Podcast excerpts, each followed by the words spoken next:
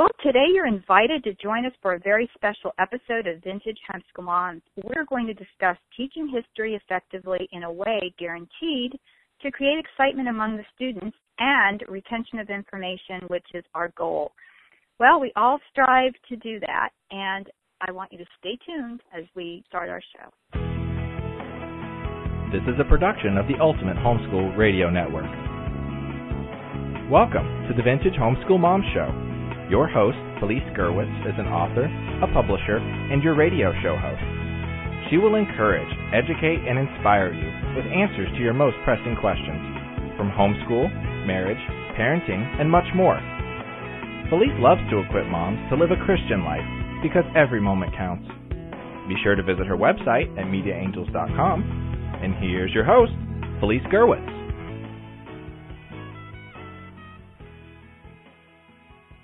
Well, hi and welcome. Today we're talking about taking the mystery out of teaching history.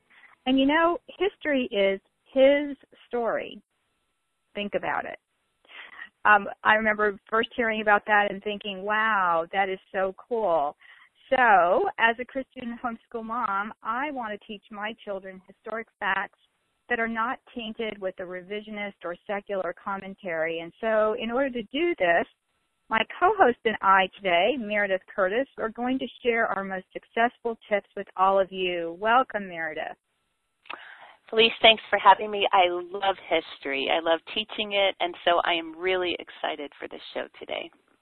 Oh, that's so good because I um, have to admit that history was not the topic I liked, and as you know, because I um, have co-authored science curriculum, I enjoyed science a lot better, which I never really liked either. How did I get to be a teacher, Meredith?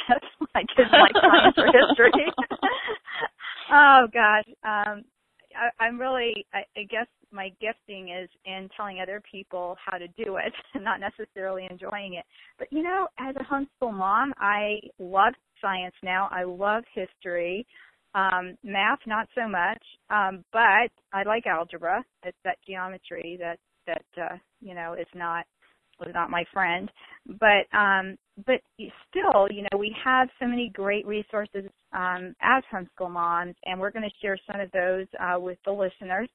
And today, our sponsor is Powerline Productions, which is a company that Meredith owns, and Meredith is going to uh, talk to us about some really cool uh, cookbooks that she has put together um, that um, deal with traveling in the kitchen, and you have one on American history and ancient history. So tell us about those.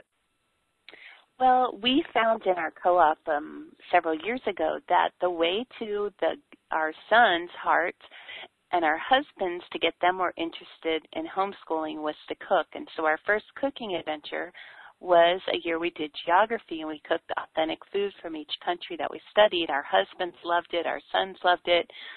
So gradually we began to add cooking to our homeschool co-op and um, when we have American history, we cooked through um, the different time periods. When we had ancient history, we cooked foods from ancient cultures that they would have eaten, and so it was a lot of fun. Um, the cookbooks, um, the the ancient history cookbook just has recipes, and um, and then at the end it has a, the actual study guide that we used with all the books and all the activities and um, people have really enjoyed that. And then the, the American history actually has a history, several pages, about um, 5 to 20 on each chapter um, of history itself, and then even some of the history of food throughout American history.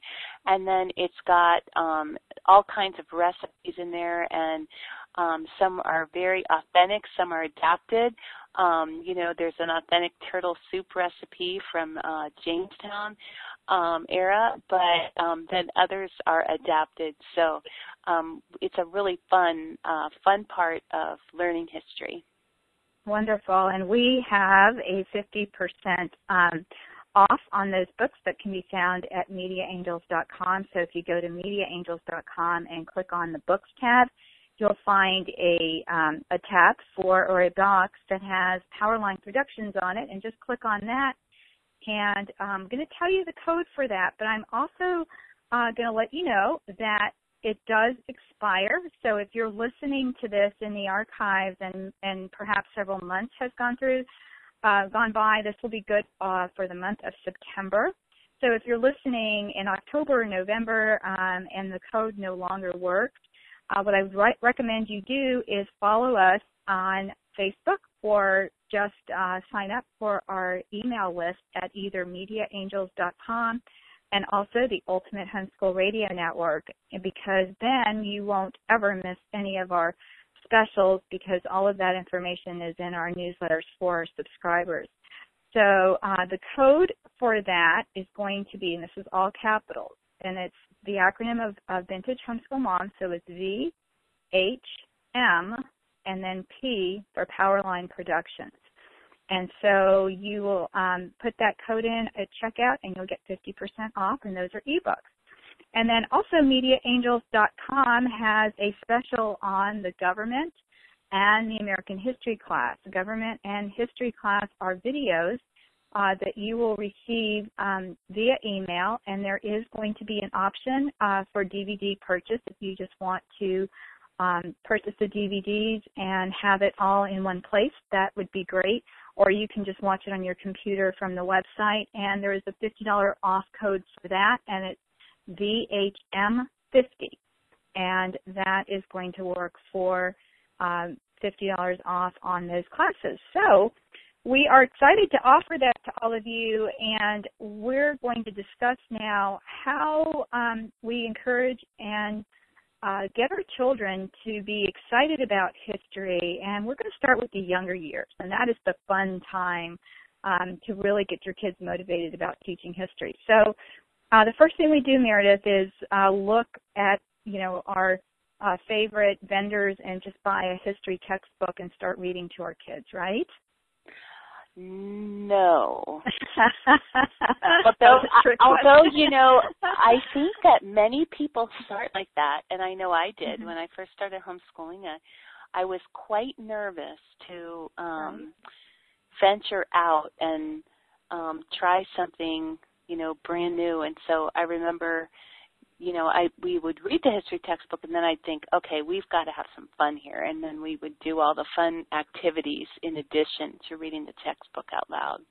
So I think that's how I really got started with history unit studies was an actual textbook. Right, and you can use textbooks. My house, um, you know, does contain textbooks, and I remember um, when I was I wrote the book uh, Teaching Science and Having Fun, which was the first book I wrote for the homeschool community. And in that book, I had a whole section on textbooks, and I wrote a little disclaimer at the top saying, yes, even I do like textbooks when they're really good ones. And you, like you just said, you can use them as a jumping off point because if we just sit and read to our kids or have them read it, um, there is going to be, and statistics show this, Meredith, there's going to be a very uh, small segment of the population that can actually just read and remember. Um, and they'll be able to answer the questions, you know, very briefly, maybe short-term memory, but then when you ask them later about, you know, what they studied, they're not going to be able to share that with you. So um, one of the things my children were asking me to go over this year are some of the uh, major wars that were, you know, um, we've done a lot of American history and American government, but we really um, have not done a lot of world history that they remember, even though we did it when they were younger, and it was the same thing. It was taking out a book and reading it. So they don't remember, even though it was conversational. I know there's, you know, there are books out there that are um, like a story, and people like those. But I remember reading um, some of those books and being upset because they, instead of using um, BC and AD, they were using a secular terminology, and it was before current age. Um, and that was something that my daughter um, was introduced to in college. And so when I pulled out those books, you know, I, I, I'm going to tell you, I'm as my kids would say, I flipped out and started ranting at the book and saying, you know, what is this? Why are they putting this in here? You know, and and so I have a, a difficulty with that. So that's why I like biographies um, when the kids are little, and it's it's more of an entertaining talking about somebody's life. and also like you were saying, you know, the hands-on things. So, you know, let's let's just talk about um, how you know because we're talk we're throwing out a lot of things. You know, do do fun activities, biographies. You know, cook with your family. But, but what are you um, are you thinking that a co-op is a good thing? And, and maybe let's do a definition of co-op real quick. And I'm also going to point everyone um, to a show on our network, on the Ultimate Homeschool Radio Network, if you're listening on iTunes or one of the other feeds. You may not often go to our site, so um, there are some great shows, and one of them is a show that is uh, called Homeschooling Co-op Style, and Pat Wesolowski um, has done a lot of um, sessions on, you know, effective co-ops. So, what would be one of your recommendations? Like, let's just go over um, a day, uh, you know, and just give them some ideas of how to.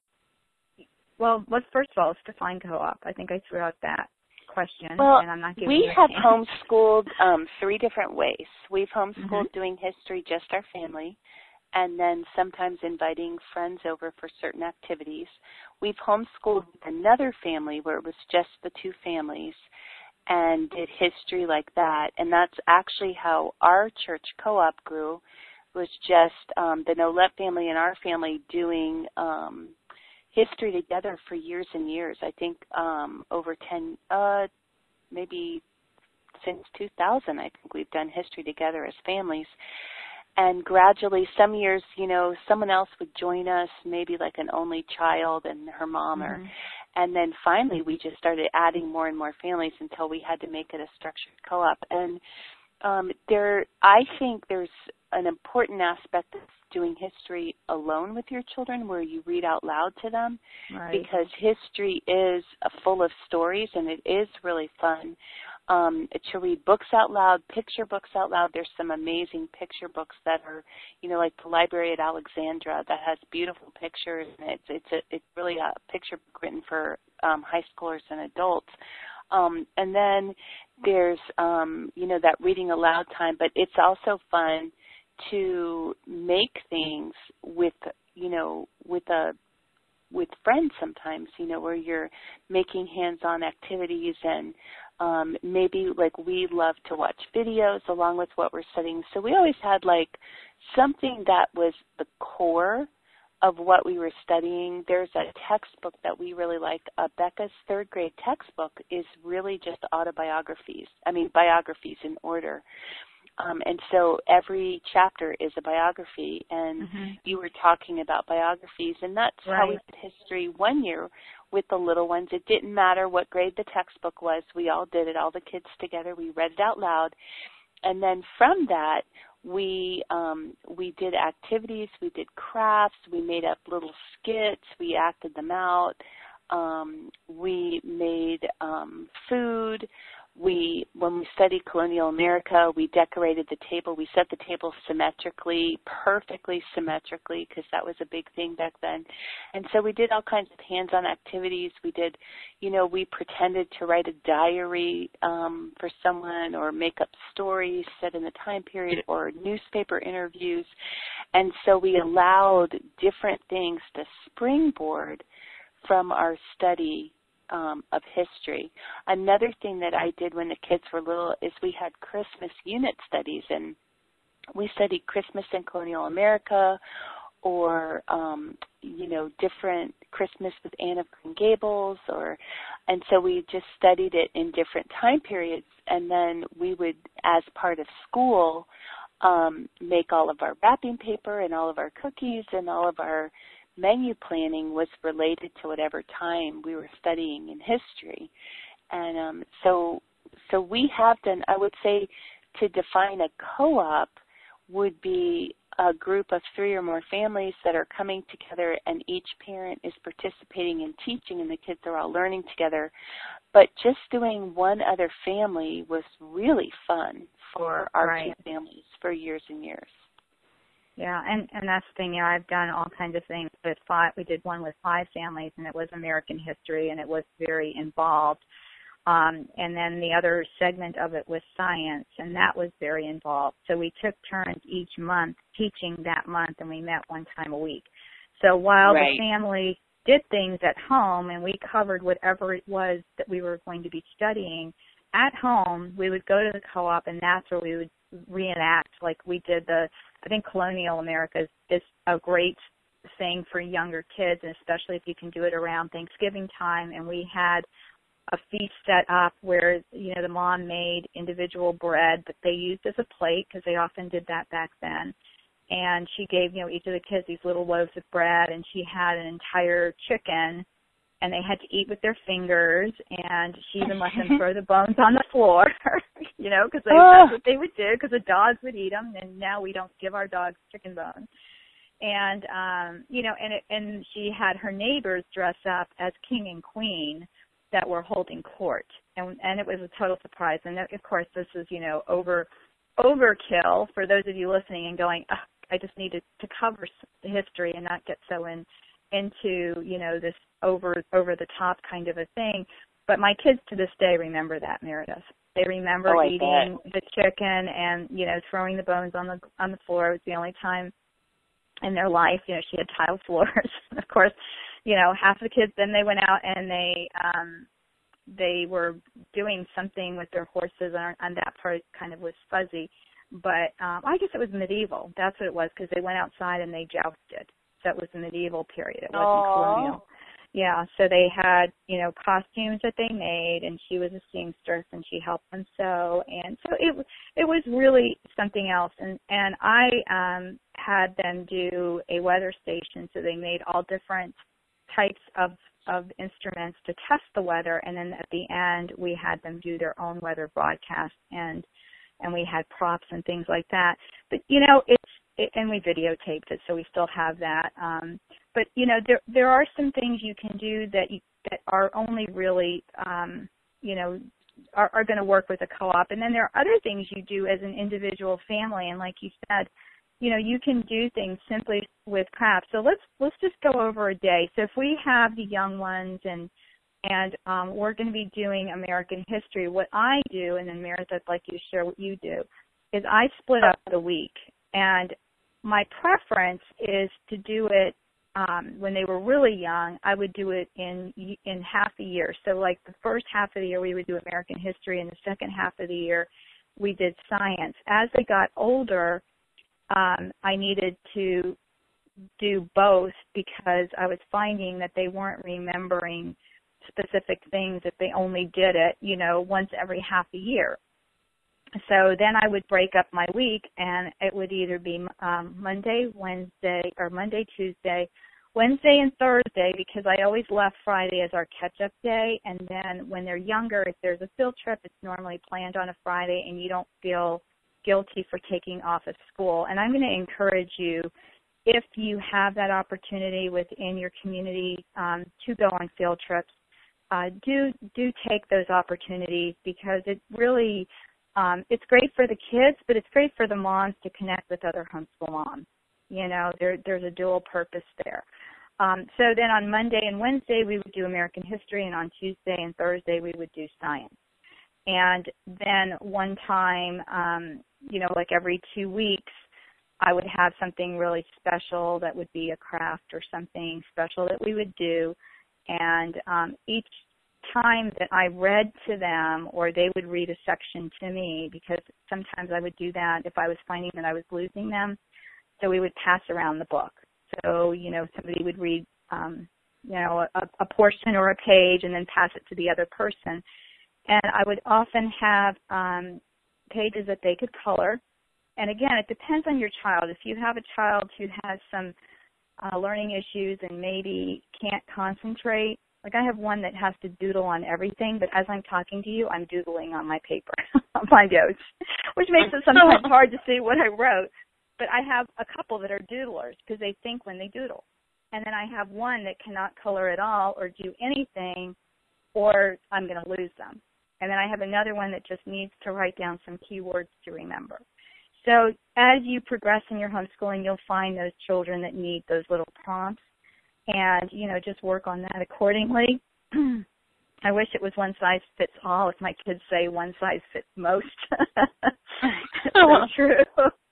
Aww. Uh, yeah, so so that's what we would do, and then you know each month would be a theme because I felt like I could take the book, look at it, and say, okay, this is the theme of the month, and that worked for me. And I mapped out my year, and if I would sometimes feel like we're getting lost, like oh gosh, we didn't cover history on Monday because someone was sick or you know something happened um, you know, I could go back to my theme and on Wednesday I would just give them a synopsis, maybe not read every single thing, um, and then catch us up that way. Because I think some families get bogged down with, oh gosh, we didn't cover this, so we're so behind and and you start stressing it all and, and you can very quickly catch up with just giving them some key points and information and not feeling like you have to read every single word. So that was how my day was. So how did you, or you, my week? So how did you do yours, Meredith? Well, we would usually um, do, you know, language arts and math and science in the mornings, and then um, after lunch or during lunch, we would read aloud, and we did the same thing. We would pass the book around, and um, if you know if the kids, some of the kids, the older ones, they might be reading biographies at the same time and then, or historical fiction and share what they learned. And um, then we would always, we would always do an activity. Um, so maybe on Monday we would um, read out loud, and we read a lot of picture books because um, I found even with my teenagers, they loved picture books, and sometimes we would, you know, um, get like I remember studying cowboys. I have this picture book with all these real life photographs of cowboys, and we would all just sit on the couch and we would, after we read like, you know, whatever we were using as kind of our core thing, then I would we would look at just look at all the pictures of cowboys. And so then Monday we might write um you know pretend that we were a famous person in pioneer days and and you know write a letter to the editor of the newspaper about all the traffic when oh, I love it. You know, the Oregon Trail was starting out and so we might do that. And then we might um draw a picture of something that's set in that time period like um you know what what did um a street look like or what did a house look like what you know something like that. And then um maybe that would be it for history. Then the next day we would read aloud again. It might just be a picture book or it might be something meatier. And then um we might churn butter and oh, that's um, cool. the kids then, love that don't they? Yeah write a letter to grandma and grandpa about what we did and you know bake bread. So maybe if we were baking bread we bake bread in the morning and then churn butter. And then we would talk about you know what it's like to bake your own bread and churn your own butter and how hard you know the kids had to work. And then um a lot of times when we would do stuff like that we would dress up. So we would dress up and then do those things. And then maybe on wednesday again we would read out loud and um we might study about different inventions during that time and try to find pictures of them, try to act them out, or maybe like if we're talking about something like the telephone, do like the telephone and the string cups. And um, again, like maybe make something to eat out of that time period, or do a craft um, like a model log cabin out of cinnamon sticks, or something like that. And then the, anyway, and one thing that um I really love with young ones is hands-on museums. And mm, yeah, in Florida, great. we don't have tons and tons of history, except of course for St. Augustine, which is the oldest place. But when you're talking about like American history, um, we don't have as much, you know, as people do, say in Virginia or Massachusetts, or but there is a lot of stuff um, in Florida from the Victorian times, from pioneer days, because there were a lot of Florida cowboys. And um, so those are really fun, is to go to hands-on museums. And um, I remember there's a Victorian home in Longwood. I live in Lake Mary. And they you tour the home and then the kids made a hat box and then they decorated a straw hat. And so because that's what the ladies wore. And so that was a really special time. So we would we did a lot more um field trips when the kids were younger than we do in high school we never seem to have time for field trips and stuff like that except when mom says okay we're all going to the beach we'll count it as a field trip but um so that those are just some of the things you know like we would do um that mm-hmm. would be fun and we love to pretend to like if we were studying pioneers we'd take one day where we'd pack up everything we own in a covered wagon and you know what would we take with us and things like That's that cool. so right well we're we're blessed because we have edison's museum right here in Fort Myers. So, oh, you know, that right. was someplace that was really easy to go to. And because um, it, this is a fort, it it was named after um, the general's uh, son or son-in-law. Um, was his last name was Myers, so that's how Fort Myers was was chosen as a name. And we have some uh, very small, but in downtown Fort Myers, which is very small. Um, it has some really cool places you can go that have um, things from the building of the town. So um, that was one of the things I read when I was first married and moved to Fort Myers. And I I asked my husband, well, he grew up here, and I I said, um, you know, how did how did this get named? And he didn't know. so so I went to the library and I got some books in the downtown library um, near where we lived, and it it you know there was even a museum when I was checking out these books. The librarian told me that.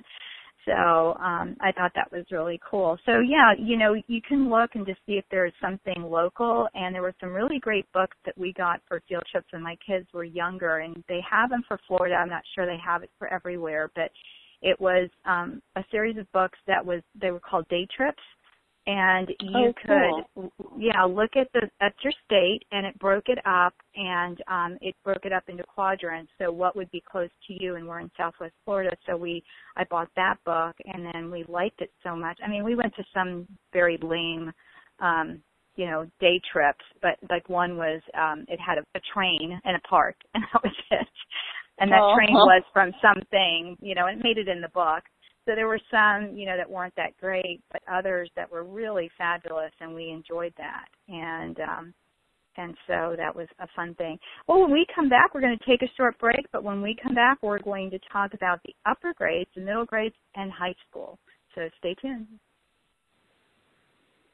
What happens when you learn about the fabulous facts of American history, add notable presidential events, and a good measure of the U.S. Constitution? Well, you get a history class that is informative and has no rival. These 64 hours of video, taught by AP level instructor and award winning professor of American history, Robert Woodrow Wilson, were recorded with a live audience. Now available on demand on your time, you can view this class from the comfort of your own home. This video course comes with instruction, handouts, and the tools you need for a high school level course that can be enjoyed by students of all ages especially designed for the homeschool audience and published and produced by Media Angels, a company you have learned to trust with the goal of excellence in education. Need more information? Sure.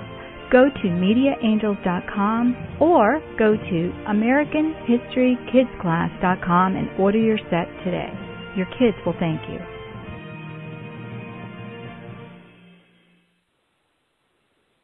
Well, hi and welcome back. This is Felice Gerwitz with co-host Meredith Curtis on Vintage Homeschool Moms, and today we're talking about teaching American history. Um, we covered uh, teaching American history to the younger kids in our class, and in our show notes, Meredith and I um, will give you some links to some of our favorite uh, history curriculums, and several of our our um, favorite history curriculums are actually cookbooks that Meredith has put together.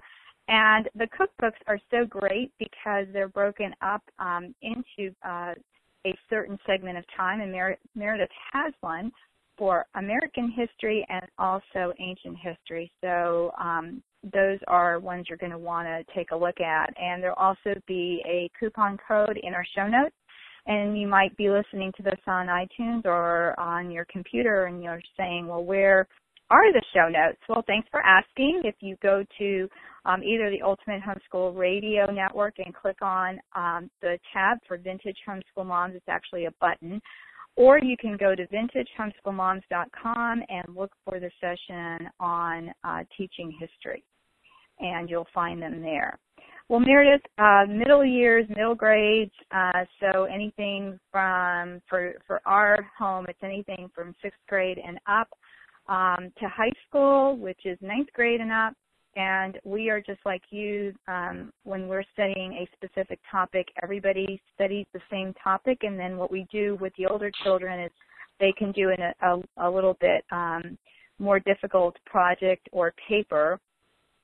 And, uh, you know, that works really well. Um, but you, you're covering the same topic, so you're not uh, doing a lot of different, you know, I can't imagine teaching a world history class.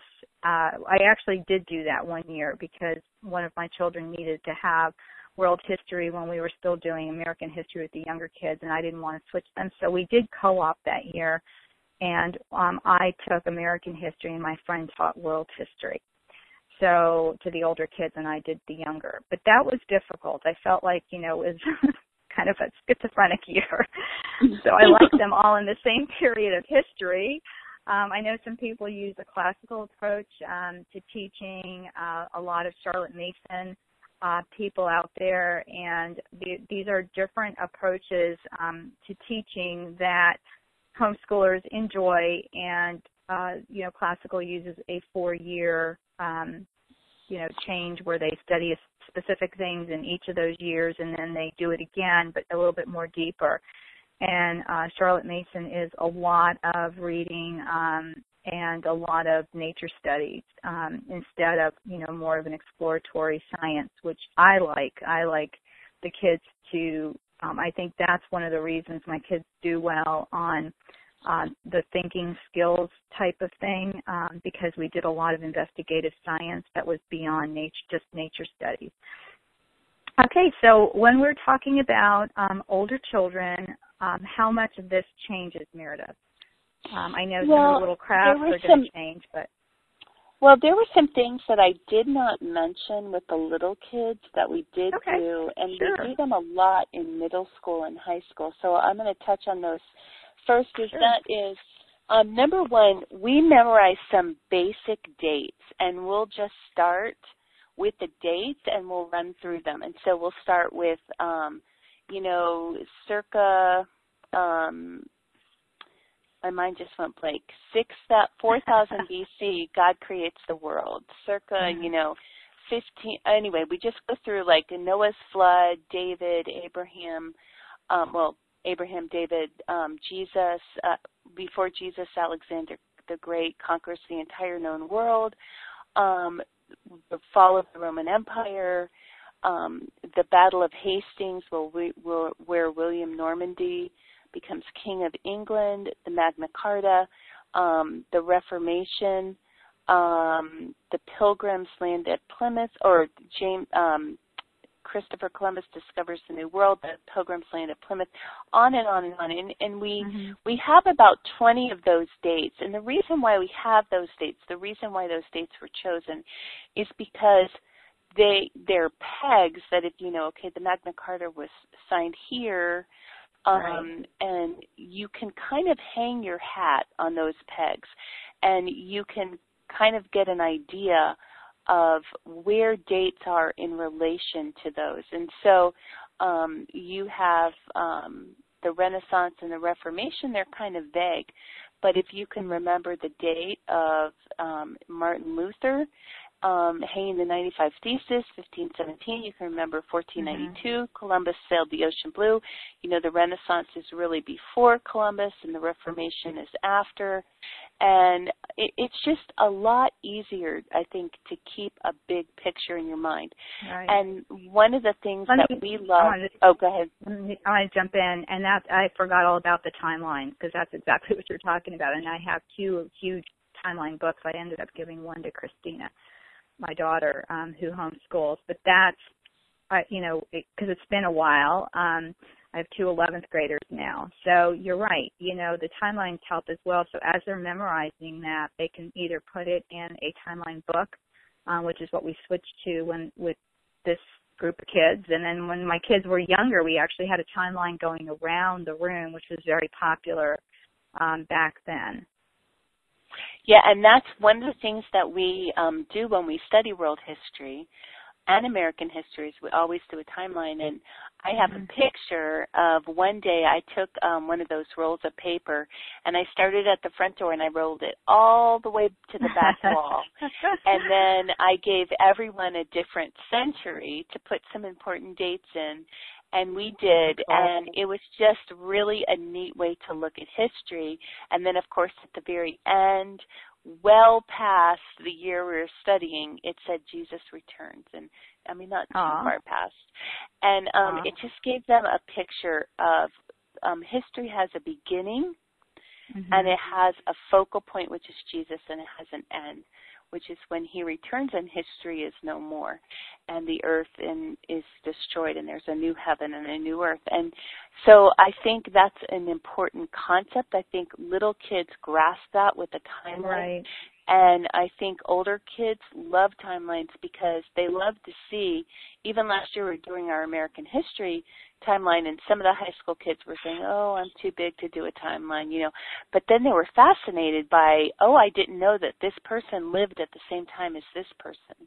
And it was very exciting to them. Or you see the patriarchs um, I mean the um, the very beginning people, you know, Adam and Seth and all of those people and how they overlap and how their lives overlap. So I think it's very exciting to do a timeline and it helps history to make some sense and um, especially for visual people. And then another thing that we do a lot of is we do maps.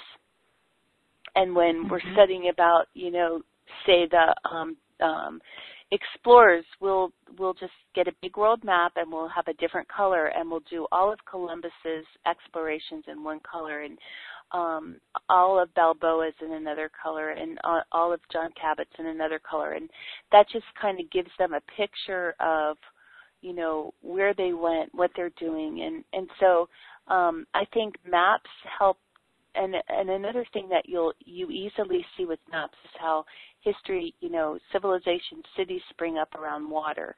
They spring up around fertile land and different things like that, and you can see that easily with the map. So um, those are some just like kind of in the background things that um, we do that I think are effective all the way from first grade to high school and I'm not a big memorizer. The only dates I really have kids memorize is those big those big important dates because if they memorize those, they can fit in all the other dates and and you know get them.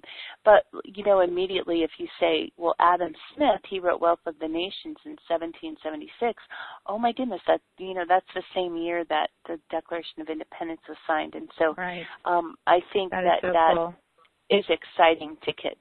Um, and yeah. then I would say in middle and high school, the one thing that changes is I begin to teach them the whys behind things, and I start using a lot of original documents because there is not just revisionist history in public schools, but a lot of history textbooks that are sold and and you know um, to Christians, and people think they're Christian, but they're not.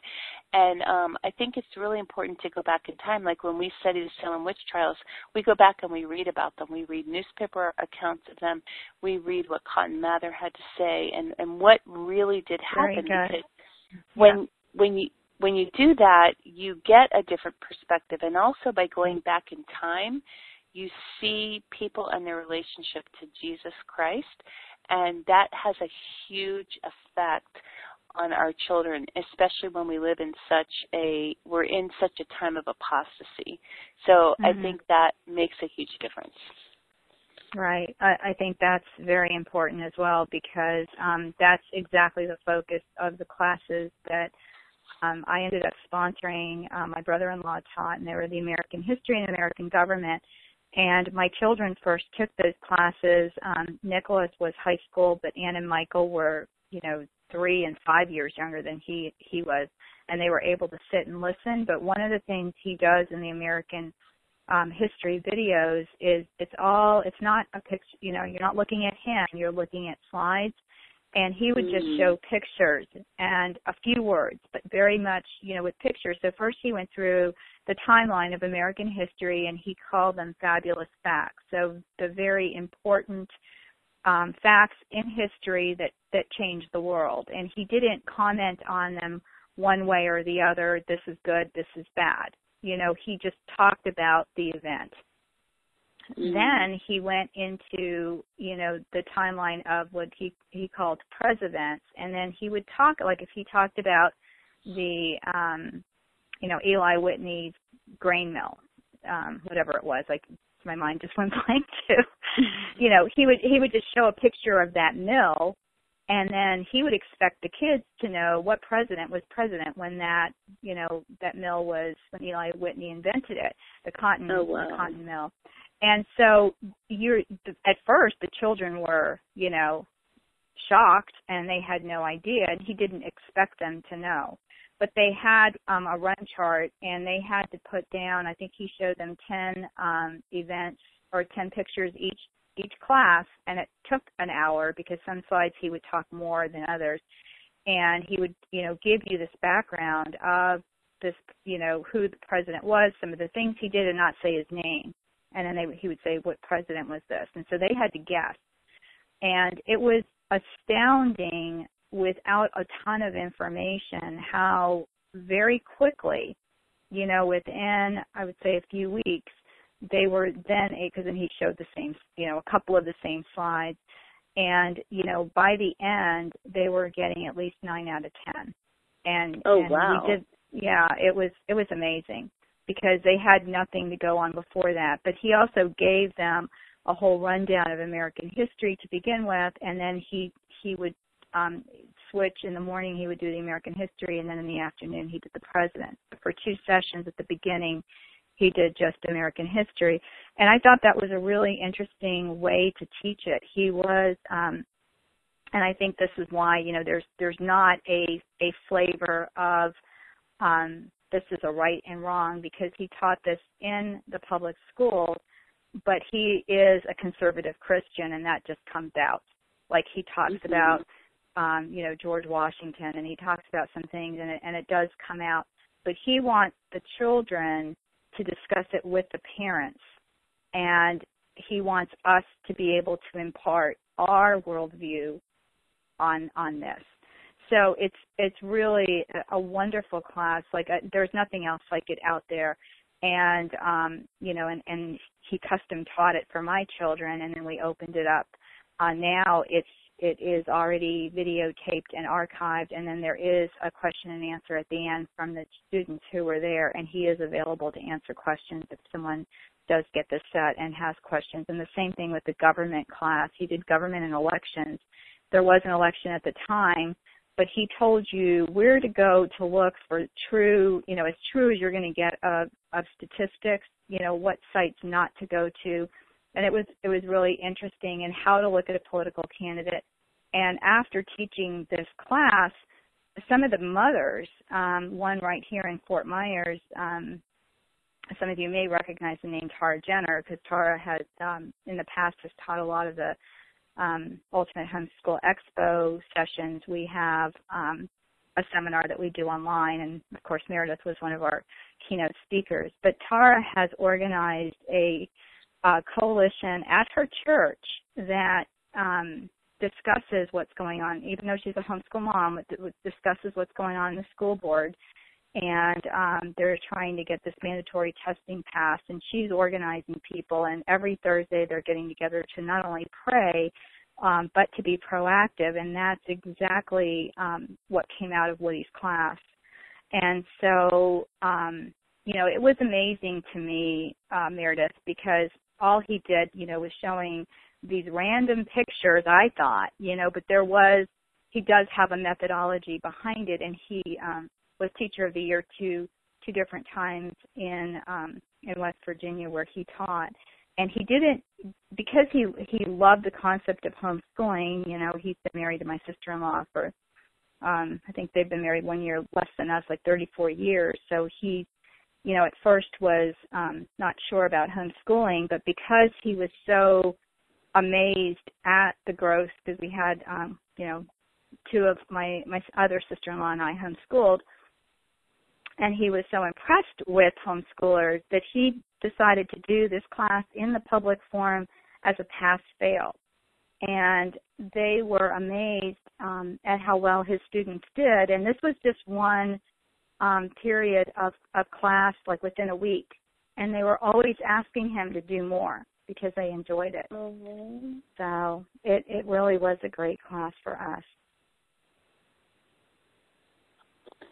I really that that is so awesome. And you know I think one of the things about a good teacher is that it gives people um a hunger to learn. And I think one of the things about teaching history or science even if you're not enthusiastic to pray until you are enthusiastic because when you have a love of learning about history or science it really passes that on to your children. And I I've been really surprised with how much my kids love history because we love it. Um, we used some textbooks this past year by Ben um, Carson, not by Ben Carson. He is the doctor by Clarence E. Carson. And they were very, very meaty and very, very phys- uh, philosophical.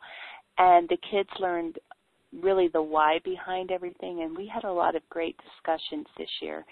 And one of the things he did in it is everything that happened um, every change that was made in the government new laws that were passed and trends he examined them in light of the constitution. And um my children are very now um not just my children but the co-op kids are very very tuned in now when things happen in the news they're like hold on is this constitutional? I know well i don't know. what do you think about that? Do they pull out their pocket constitution? Because woody had them um when he when he did the american history that's exactly what he did. He had them get a copy of the constitution and he would actually read certain sections. So in the classroom he didn't read it to them. He just paused. But i told him you know because this is a video go ahead and read that section and then they would look at what happened and that's um what we're doing with the show as well. But he it was so funny he said it's your enthusiasm. He would start each class with you know welcome lovers of american history. You know oh and my kids that's thought that awesome. was so isn't that cute? But yes. true you know that you're already setting the, the stage that they're going to be lovers of american history whether they're not you know they are or not. So yes, the Constitution is important. You should have um, a copy of that, and they are uh, freely available online. And I was talking to somebody, a friend of mine, um, and she has a pocket Constitution that she keeps in her purse. So, you know, I thought that was so so amazing. Um, and she's an attorney as well. But you know that we are letting our kids see, you know, does this hold up the the Constitution? There are so many things happening today, um, which is the show we have current issues and the Constitution. Um, there are uh, it's on Wednesday. Uh, when we host that show, and you can find that on our our uh, website as well, and that is two times um, per month now. Um, so it was weekly and so Woody is teaching that, and he's and that's looking at current issues and the Constitution and asking the students, "What do you think?" And then he gives, you know, um, a perspective on that. So it it is pivotal in this day and age um, to do that. So what about world history? I think we've covered American, unless you had something else you wanted to add about American history that we didn't cover. All of have... all of the things I would add, I would talk about have to do with both, and I am excited to share something. Then this is fun with world history, is that we didn't talk yet about art and music, architecture, and fashion. And I think when you get into world history, that's so absolutely fascinating um, is to look at the different clothes they wore and mm. and try to duplicate the costumes or draw them and um and then the art the artwork to me and the music is so fun and it's very interesting you know like we were talking um one day just recently about the renaissance and all the beautiful artwork of the renaissance but then I was saying, but you know, I really don't like the music of the Renaissance. And they said, no, I don't like it either. It's kind of different. And we were talking about the style they used in the harmony. And it wasn't really harmony. It was almost like two melody lines. And sometimes when you listen to it, it feels like they're conflicting rather than complementing and you know learning about like uh, Pope Gregory and the Gregorian chants and what a godly man he was and what a heart he had for worship and then there's um you know the different um learning about the romantic style of music and the time and the philosophies behind it. And then looking at architecture that's romantic looking at paintings that are romantic and seeing the same style in all of those different ways and how it reflects the philosophy. And one thing that I have all my high school kids watch is um oh it's Francis Schaeffer's video. Franky Schaeffer produced it. Um, we're oh, I can't believe I'm so old. Um, how then shall we live? How then shall we live? And he takes art and architecture and music from the very beginning um, of what we still are able to find. You know, we we can't obviously find like the artwork that Noah's sons did, uh, or maybe I don't know, we haven't yet, or what Seth was up to, or Jubal, but um, mm-hmm. but we are able to. He traces it all the way from the the Greeks and the Romans, and you know he goes all the way down through the current age, and it's very interesting how philosophy and books kind of and literature shape a culture and then art and music reflect that. And um very fascinating i think. I i just feel very incomplete in teaching if we don't sing songs from the time. And um we sing all these crazy songs but hymns like the going back to hymns i just sang a hymn um for communion a few months ago um that was written in the the 300s and I think that is just so fascinating to think about how old, you know, some of these hymns are and how long right. people have been singing them. So, um, music is that fun, is and so my cool. kids they enjoy yeah. American history music, world history music, and I think as you go really, really far back to ancient civilizations, it's of course harder to find music and to find art, but um, I think that's a really fun part of world history. And again, with world history, um, I think an important point with middle school and high school would be to explain the worldview of the culture because the worldview of the culture makes a really big difference in what they do and why they do it. And, um, you know, anyway, so. Yeah, it is. And, and it's funny because I picked up well, just a couple of things. First, let me back up on the music thing.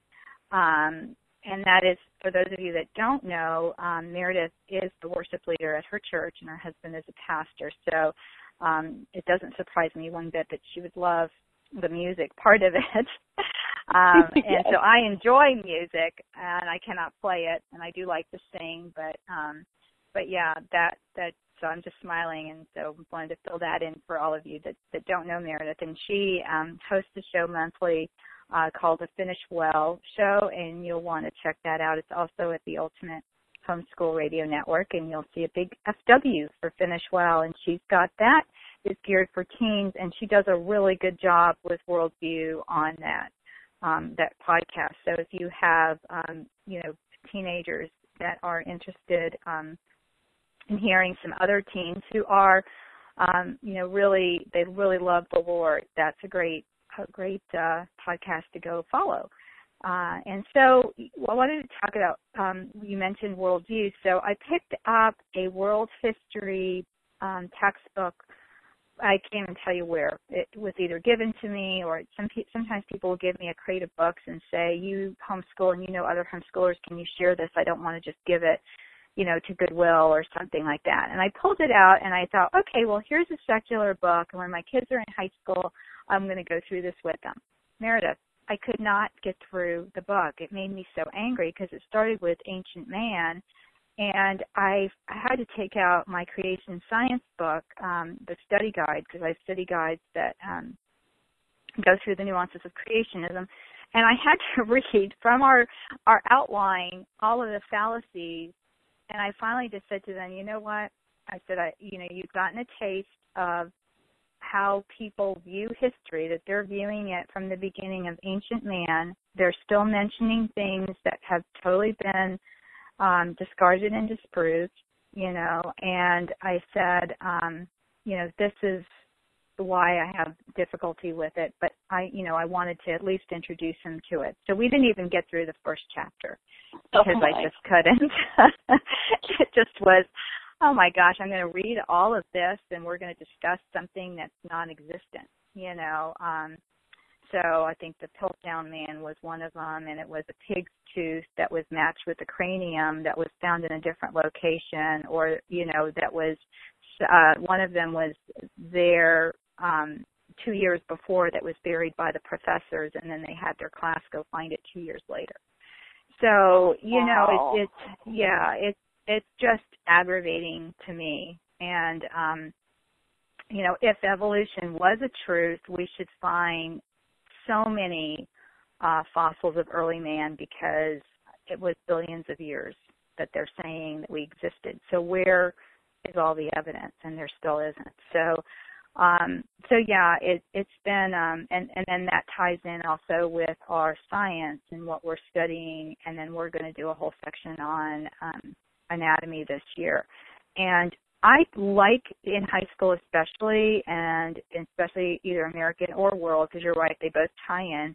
But to to tie that in with literature, so we do a lot of reading of um, you know American literature, not only biographies but also authors. I'll pick out some specific authors that um, you know I feel are are good to read, and it's it it's not so difficult in the past. It's very, very difficult in the present to find good books for your kids to read. And um and then I do the same thing with world history. You know, um that's where, you know, the kids can read authors, you know, you know, British literature is always so much fun, although I start getting um emails from Anne. Um she read Anne of Green Gables and oh, what else did she read?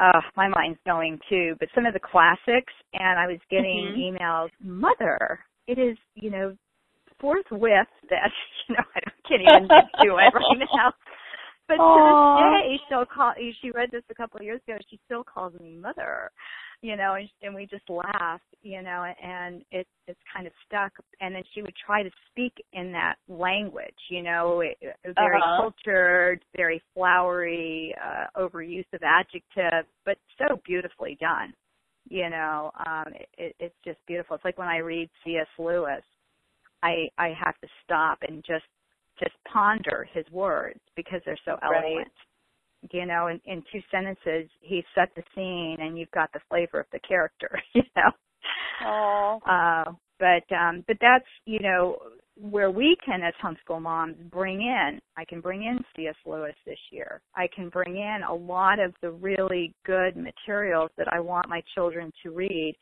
and i do count that for um you know american history or world i mean american literature or world literature and then you know obviously we have a writing segment and this year uh, to give a shout out um who's not our sponsor but uh, Right Shop. Um, we uh, ordered the second um, part. She has a WriteShop one and two for high school, and um, my children are really enjoying that. And it's we're using it as a refresher. Um, obviously, they've had a lot of writing, but I felt like it was very haphazard, and um, you know they've been really enjoying that um, that Kim put together. So um, you know, it's it's a good way um, for for some of us that you know, Meredith, you are so creative. Like when you were talking, I was like, how does she think of these things? you know, oh my goodness. uh, but it, it's a gift. You know, you are so creative, and you can come up with all of these great ideas. And so, for those you know listening who are saying, "Gosh, this is such great information, but I'm a little bit overwhelmed," um, and what we'll do, um, Meredith will um, and I um, have a list of some of our favorite resources. And I have a question here. Um, you mentioned somebody by the name of Clarence. I didn't get his last name for history. Oh, Clarence Carson. Carson. Okay, and mm-hmm. and what was and the book? Do you remember the title of the book? Um, Basic History of the United States, but I will check on that and I'll post it on my on um, my Facebook and the Media Angel Facebook. Okay, and then also um, you can send that to me, and we'll have it in our show notes. And oh, so, perfect. okay, yeah. And again, to find our show notes, just go to Vintage Homeschool Moms and look for Teaching History, and you will find that. And um, and that will be great. And then, you know, for more information about any of the things that we've talked about, you can connect us. I know some of you have emailed and said, you know, you're not on social media. Um, and so that's fine. You can send us an email um, at Felice at mediaangels.com. And one of the cool things about subscribing to our e-zine is that you can just hit reply to that email and it will come directly to me. So if you have any questions, and that's how we get a lot of comments on our shows. And um, you know, if anybody has any any um, questions or anything, you can contact me. I have a little disclaimer in my e-zine saying, you know, give me a couple of days. Sometimes I can respond right away, or give me a couple of days um, to respond because I do sleep and uh, I do take some weekends off. So uh, I've had people who said, you know, I sent you an email two days ago, and and I think I I was really tired that day, and um, I had taken some time off. So it's just always a good thing to do. And uh, yes, you know, it, it is. It is. So Meredith, it has been a pleasure having you on. And one of the things, um, again, I want to um, ask our listeners. Uh, this is uh, what, what's called a um, now my mind just went again. Oh gosh, don't you love? Um, we're vintage moms here, so that's our yes. disclaimer. uh, but a shameless plug. There we go. Um, and that is, if you're listening to us on, on iTunes or you have access to iTunes, if you would favorite our show, um, that really helps us a lot. And also, uh, give us a rating because um, it really helps get good content up on the iTunes uh, charts and it allows other people to um, enjoy the podcast. So, of course, um, if you've enjoyed it, you know we we'd love to hear from you. And if you have any questions or even requests for future shows, let us know. I think my shows are mapped out um, until October, but um, you know either one of us would be happy to yes. you know give you, um, you know, some of the things you'd like to discuss. And on Finish Well, Meredith, you have um, some of your upcoming topics, and so people can look at that as well on the on the website and uh, find out, and then they can contact you um, as well. So um, if yes. you want to contact Meredith, you can just email me, and I will forward it to her. And so, well, our time is up.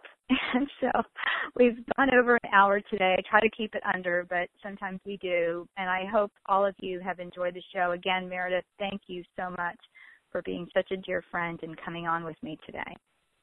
Thank you so much for having me, Felice. God bless you and everyone who's listening, and happy teaching history. Yes. Take care. Bye bye. Bye bye. Thanks for tuning in to the Vintage Homeschool Mom Show.